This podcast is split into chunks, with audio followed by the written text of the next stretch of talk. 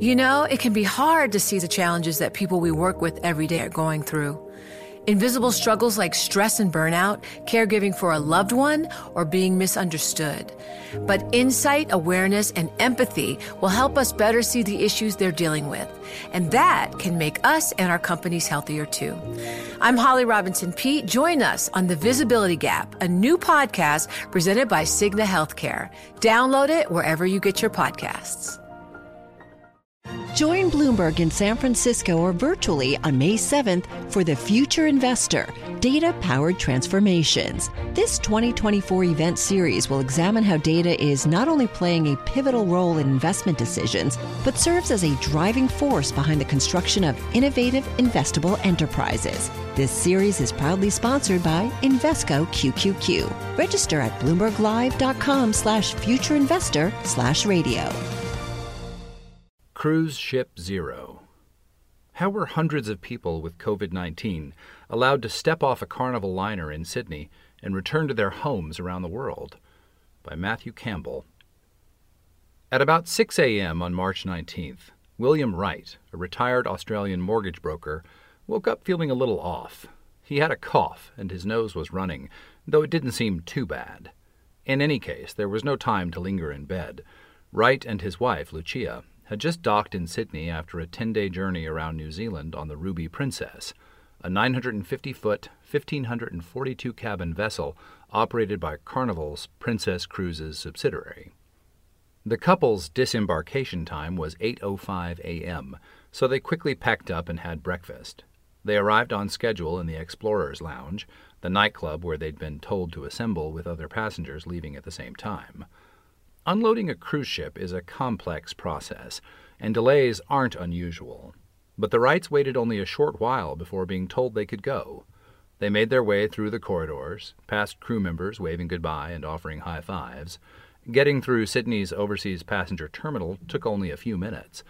Despite the accelerating COVID-19 pandemic, Australian officials had cleared the Ruby to disembark without restrictions. Passengers didn't even need to show their passport, let alone get their temperature checked. The only paperwork was an immigration form that border guards glanced at before waving people through.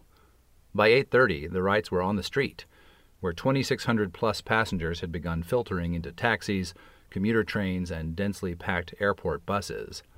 "I am a regular traveler overseas by flights and cruises," Wright later said in a statement to investigators. "I have never experienced something so fast." The decision to allow the Ruby to dock would have profound consequences. The ship turned out to be the single most important vector for the coronavirus in Australia, accounting at one point for more than 10% of the country's cases. In Tasmania, two cruisers were the probable source of an outbreak so severe it forced a major hospital to shut down.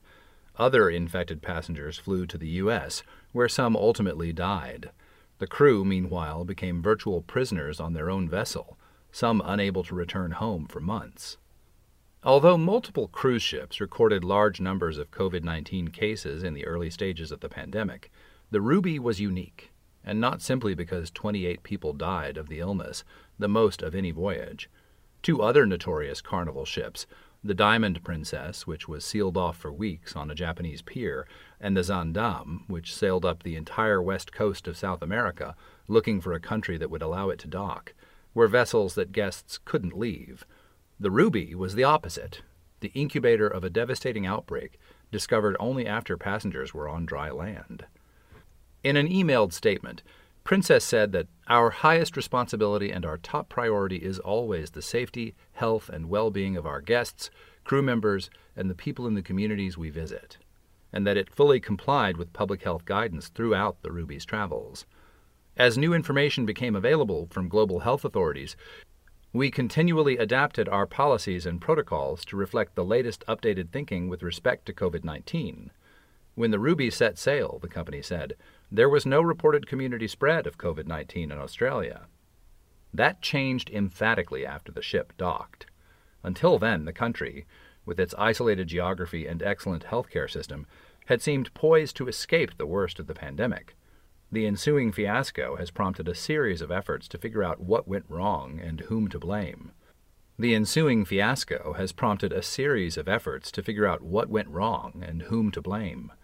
The New South Wales government convened a high-profile public inquiry, and police are in the midst of an investigation led by homicide detectives.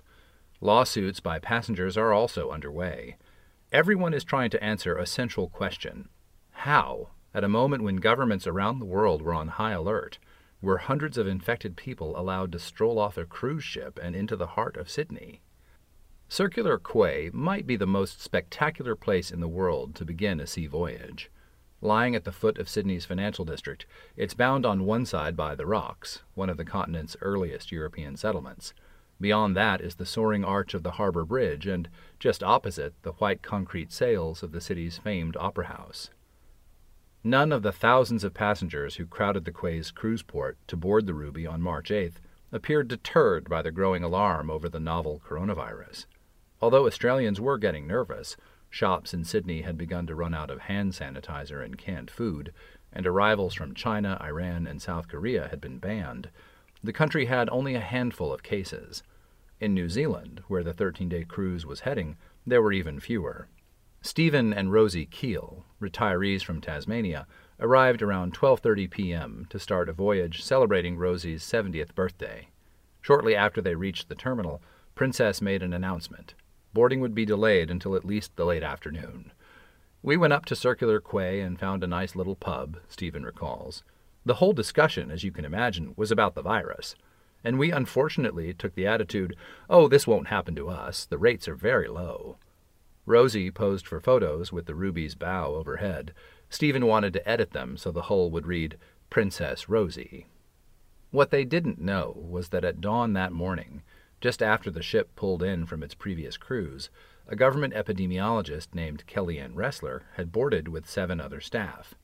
They carried suitcases full of masks, gloves, and testing swabs. The New South Wales Health Agency wanted to screen arriving passengers who appeared to be at risk of having COVID-19, whether because they'd reported respiratory symptoms or had recently been in an affected country. Ressler was shocked by the number she found gathered in a dining room. More than 300 in all. She and her team handed out masks, took temperatures, and asked about travel histories. They decided to test 9 people for the virus and allow the others to disembark. Until the results came in, a doctor told the crew, new passengers shouldn't be allowed on board. At 5:30 p.m., the tests came back, all negative. The Ruby was cleared to depart on its next cruise. Boarding proceeded, and the ship left its berth late in the evening, easing past the opera house and out of the harbor. Some guests watched from their balconies, the lights of the city fading as they reached the open Pacific. Diane Fish, a travel agent from Delray Beach, Florida, would have been content to spend the 2-day passage to New Zealand sleeping. She'd been on the road since late February, leading a group of clients through a packed itinerary around Australia. But the cruise was part of the trip, so she settled into her usual roles as tour director and social convener, checking out the onboard entertainment, and making sure everyone was having a good time. The bad news from overseas was mounting. Italy had imposed a nationwide lockdown on March 9th, and President Trump soon imposed an unprecedented ban on European arrivals to the United States. Fish wasn't too anxious, given that she was thousands of miles away from any known outbreak. "It just did not occur to me that we weren't safe where we were," she says. But she did ask a colleague to be prepared to help rearrange her group's travel if the cruise was halted in New Zealand. There was plenty to occupy passengers on the way across the Tasman Sea. Launched in 2008, the Ruby was far from Princess's newest or biggest ship, but it was still impressive. It had 19 decks, 4 swimming pools, and dozens of restaurants and attractions, many of them arrayed around a central atrium called the Piazza, inspired, as Princess's marketing copy optimistically put it, by the vibrant squares of Europe. The Ruby's Italian captain, Giorgio Pomata, was the commodore of the entire Princess fleet. After arriving in New Zealand, the ship passed first through Fiordland, a region of spectacular mountain bays in the far southwest, before stopping in Dunedin. The Ruby then began port hopping northward, with the final stop in the Bay of Islands planned for March 18th. After arriving in New Zealand, the ship passed first through Fiordland, a region of spectacular mountain bays in the far southwest, before stopping in Dunedin. The Ruby then began port hopping northward, with the final stop in the Bay of Islands planned for March 18th. On March 15th, the Ruby stopped in Napier, on the edge of North Island wine country, and throngs of passengers spilled into town, hitting souvenir shops and piling onto tour buses. The same day, Australia's Prime Minister, Scott Morrison, announced that his country was significantly stepping up its efforts to keep out the coronavirus. Everyone arriving from overseas would have to spend 14 days in isolation, no matter where they were traveling from. Cruise ship arrivals from foreign ports would be banned as of midnight. No one at Carnival's regional office was sure what the announcement meant for vessels such as the Ruby, which was carrying a large number of Australian passengers. But that evening an announcement went out over the ship's public address system. The cruise would head straight back to Sydney. Stephen Keel, an accomplished sailor, had been tracking the Ruby's progress online, and he soon noticed the bridge crew was flooring it, traveling at 24 or 25 knots instead of the 18 or so on the way to New Zealand. In the aftermath of the Diamond Princess, Carnival managers were well aware of what could happen to the ship if it was delayed. "We don't want to get yourselves stranded anywhere or have a protest at a port due to cruise ships in the region," a Sydney-based executive wrote to Commodore Pomata. The passenger experience, meanwhile, remained largely unchanged.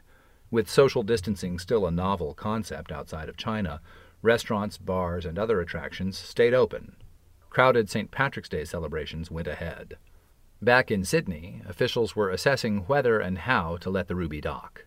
The state government's criteria for determining whether a cruise ship could be carrying the virus were based on where passengers had traveled previously, where they'd been on their current trip, and crucially, what share of them had reported influenza-like illness, or ILI, generally understood to refer to a fever and respiratory symptoms.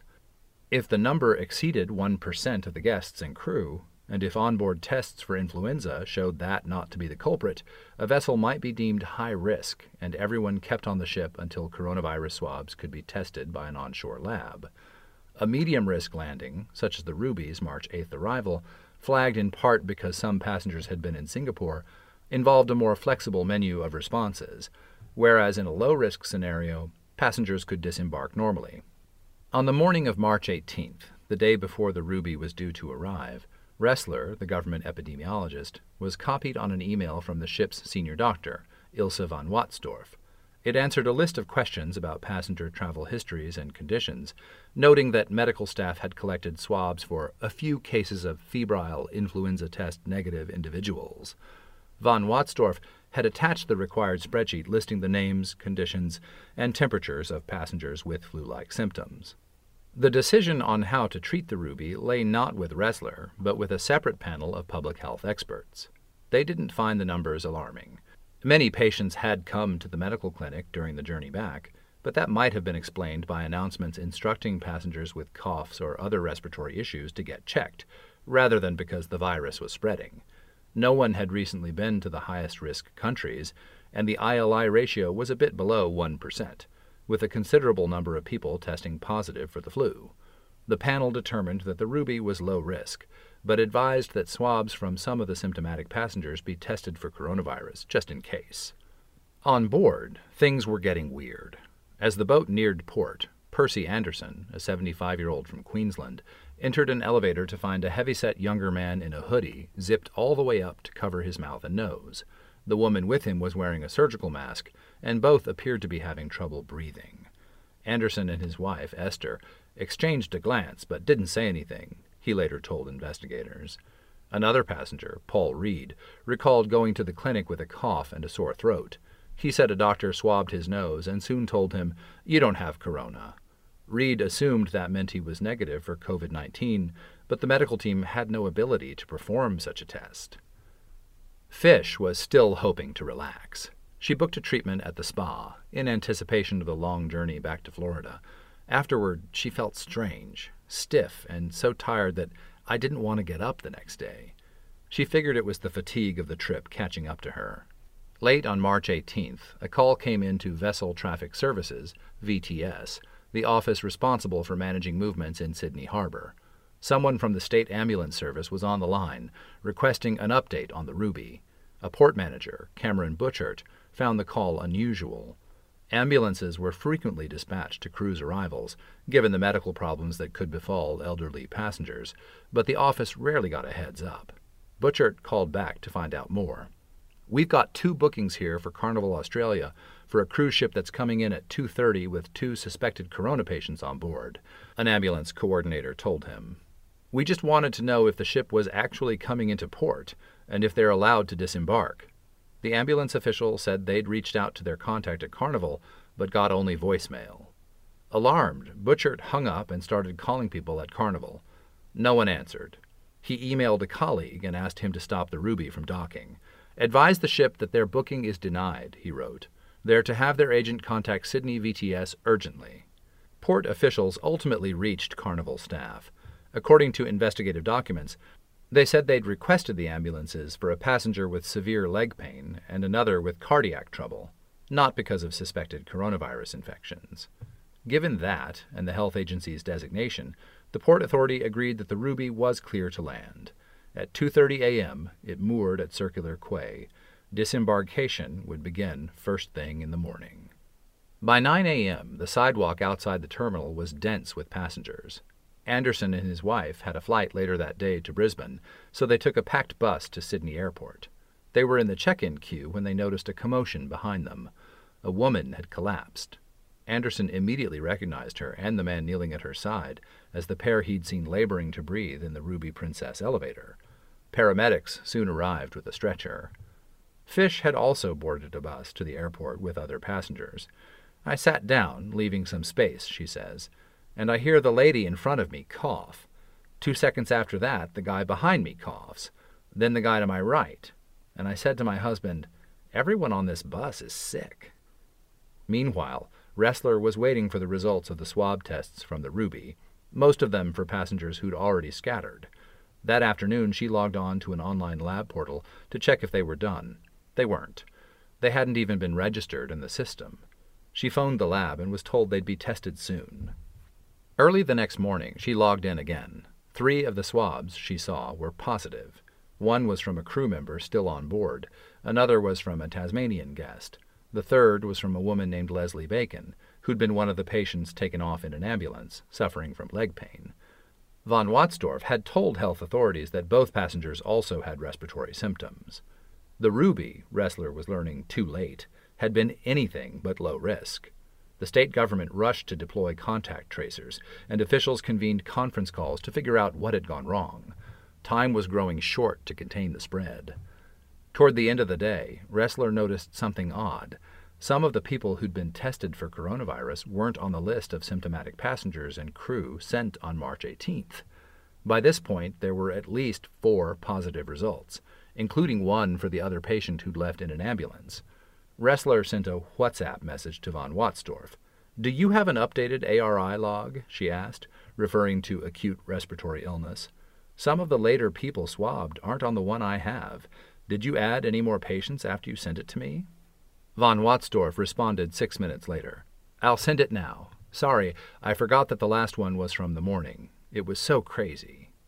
The updated numbers weren't drastically higher, but they did differ in one crucial respect.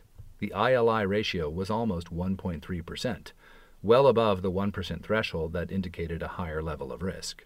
The Ruby had also been updating a separate government platform with information on reported passenger illnesses until early evening on March 18th, but Ressler later testified that she wasn't aware of that data.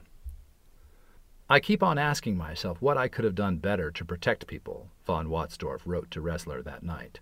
Ressler replied almost immediately, "Yeah, there will be more cases. Probably a lot." The Ruby's passengers were all over Australia and beyond, having in some cases caught the final flights before international borders closed.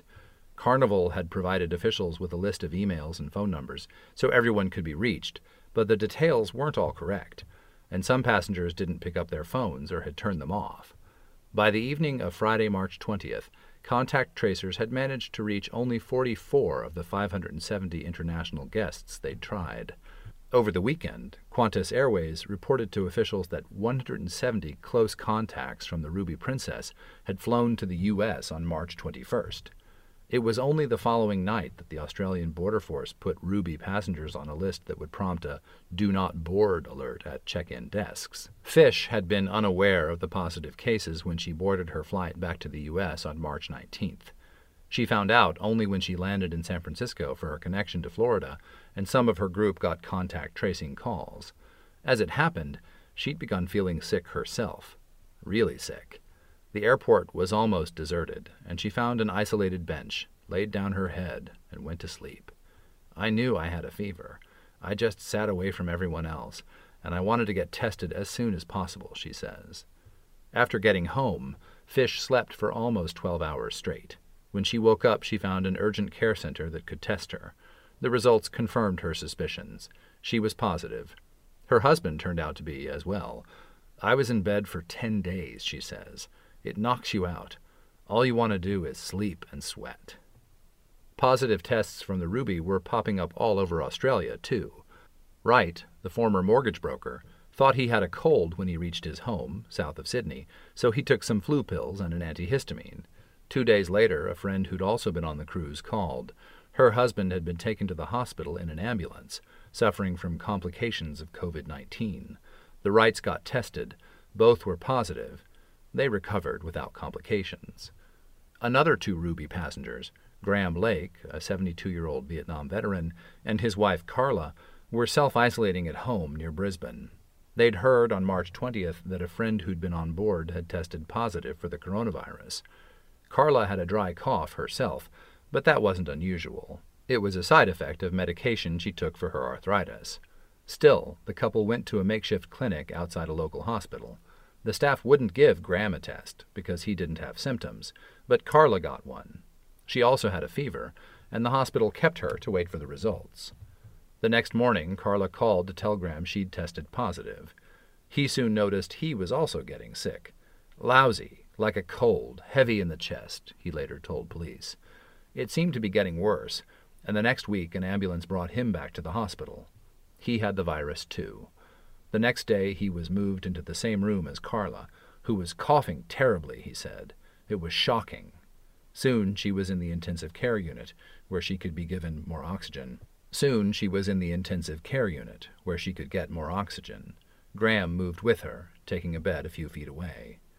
In the early hours of March 29th, he stopped hearing the sound of her breathing. He got up and took her hand to feel for a pulse. I could tell you then that she had passed away, he said. He stayed with her for a while, then went back to his own bed, unsure what to do next. I had just watched my wife die, and there was nothing I could do. In Hobart, Keel, the Tasmanian retiree, had also tested positive. At home one day, he says, I got up, had breakfast, and couldn't lift my head off the table. An ambulance brought him to the hospital, where doctors sent him to the ICU and put him on a ventilator. He has only vague memories of what followed, a period of heavy sedation and lurid dreams. At one point, he woke up with doctors and nurses gathered around his bed. I remember the fear around me, just the sheer panic, Keel says. I was almost crying, asking, am I going to be all right? And I could tell from the answers that I wasn't. Keel's wife, Rosie, and their daughter came to see him for what they feared would be the last time, donning gowns, masks, goggles, and gloves to enter the room. Their son was reluctant to come. He didn't want his final memory of his father, an athletic man who'd competed 9 times in the notoriously difficult Sydney to Hobart sailing race, to be of him hooked up to a ventilator, sensors, and IV drips. Keel spent 11 days that way before finally recovering. Months later, he still isn't feeling like himself. He's often short of breath, has trouble sleeping, and struggles with severe pain in his hands.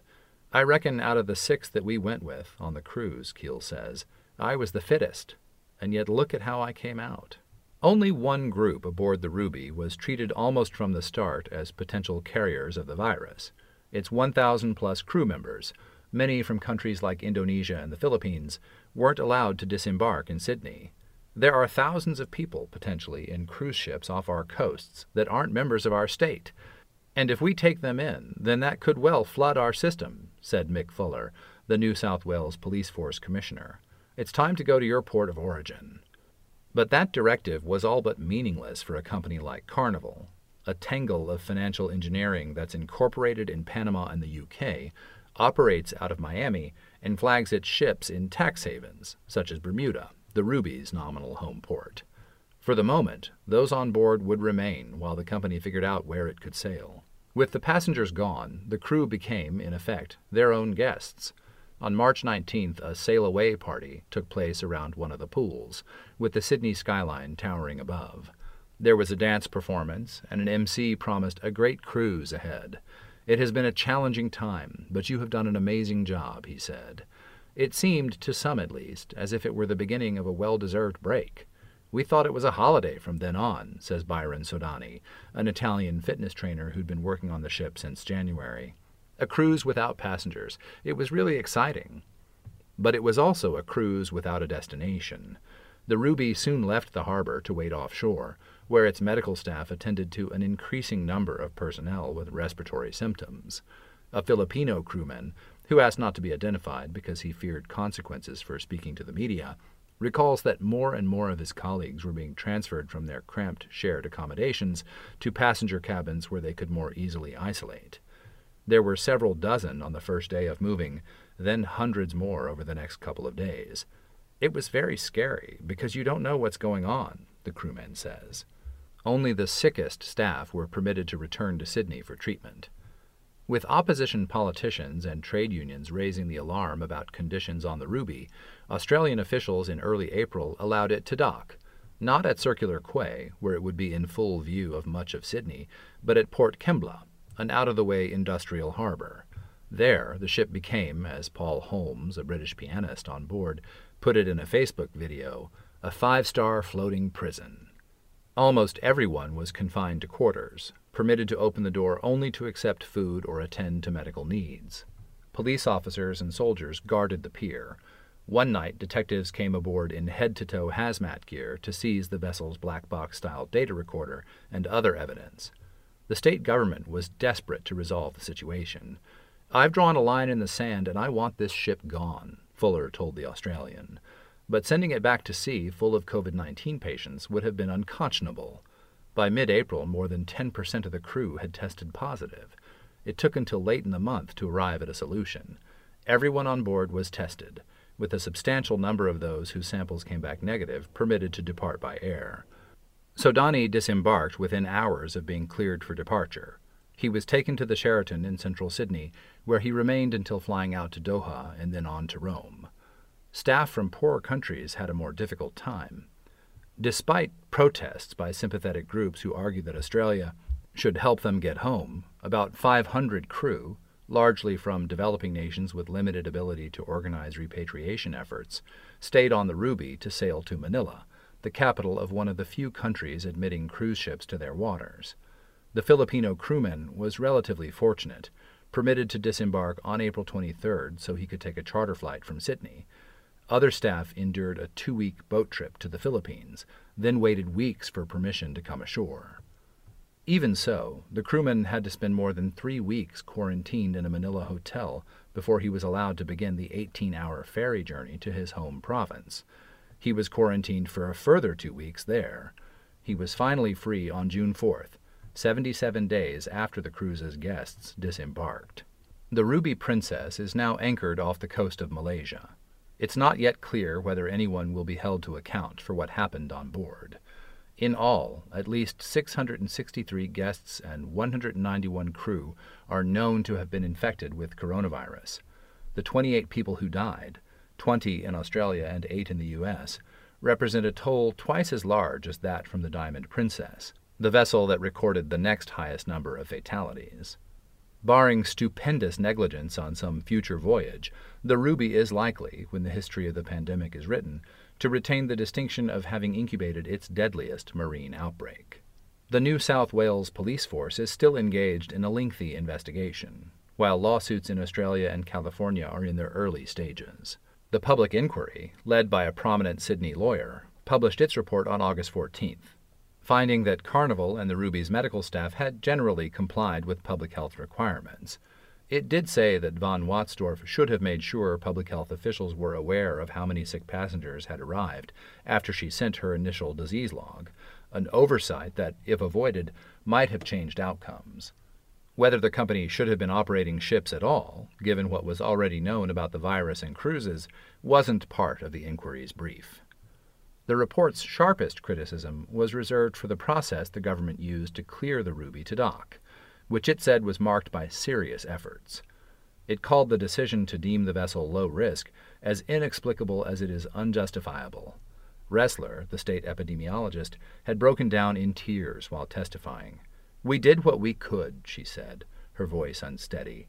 "If we could do it again, it would be very different." After the report's release, Princess issued a statement expressing profound sorrow about the deaths. New South Wales Premier Gladys Berejiklian said she wished to apologize unreservedly for mistakes by health personnel. Nowhere were the tragic consequences more apparent than in northwest Tasmania, an economically struggling, largely rural corner of Australia's smallest state. The first sick passenger from the Ruby Princess arrived at the Northwest Regional Hospital, NWRH, in the town of Burnie shortly after the vessel got back to Sydney. Another was admitted about a week later. By early April, an investigation by the State Health Authority found one or both of them had likely become the original source of a chain of COVID-19 cases among nurses and other care personnel. Some continued to work while experiencing symptoms, and the virus spread rapidly among departments, infecting staff and patients alike. Unable to contain the outbreak any other way, on April 12th, the Tasmanian government announced it would shut down the hospital, ordering employees and their families into an immediate 14-day quarantine. Military doctors had to fly in to handle emergencies. In all, 138 people in the region were infected, 10 of whom died. The outbreak was random in its cruelty. One couple, Bill and Adrienne Crist, had lived in the northwestern part of the island for more than 40 years. They'd met in Sydney when Adrienne was still a rebellious teenager, hanging out in a red-light district pub, and Bill was in the Navy. The bar was the first watering hole he'd spotted after his ship docked one day. They were soon married and later moved to Ulverstone, a mid-sized town about a half-hour's drive from Burnie. They raised 3 daughters in a house with a view out to sea. Bill worked on a tugboat, and at the end of the day, Adrienne could tell when he'd be home by how far out he was. He had emphysema and needed an oxygen tank to breathe comfortably. Other than that, he was in pretty good nick. He was still enjoying life, Adrienne says. "We were enjoying our old age." In early April, Bill told Adrienne he wasn't feeling well and ought to go get checked out. She drove, and as they left home, she asked Bill whether he wanted to go left, to Burnie and the NWRH, or right, to a hospital in another town. He preferred the Burnie Road, a scenic route that traces the edge of the Bass Strait. "So that's the way we went," Adrienne says. The hospital admitted Bill right away. At first, there were no obvious virus precautions, she recalls, but when he took a turn for the worse a few days later, she was told she'd have to go. "I said, no, I stay, and then they put me in one of those yellow gowns, gloves, shoe covers, big goggles over my spectacles." At one point, she says, "I bent down to kiss him, and a nurse came over and just about put her hand in front of my face." Still, Adrienne refused to leave. "We'd made wedding vows, and we believed in what we said. So when they wanted to shuffle me out, I said, no, I can't go. If he's dying, I have to stay." Bill died on April 10th, the day after the couple's 57th wedding anniversary. Adrienne was told only near the end that he'd been diagnosed with COVID-19, almost certainly acquired while he was in the hospital, second-hand or third-hand from the Ruby Princess, as she now knows. At first, she found it hard to understand how the virus could have made it all the way to her isolated corner of the world. "I thought, that comes from cruise ships, and we haven't even been near a cruise ship." With Jason Scott. I'm Alex Rodriguez. And I'm Jason Kelly. From Bloomberg, this is The Deal. Each week, you'll hear us in conversation with business icons. This show will explore deal-making across sports, media, and entertainment. That is a harsh lesson in business. Sports is not as simple as bringing a bunch of big names together. I didn't want to do another stomp you out speech. It opened up so many more doors. The show is called The Deal. Listen to The Deal wherever you get your podcast. And watch on Bloomberg Originals, Bloomberg Television, or BTV+.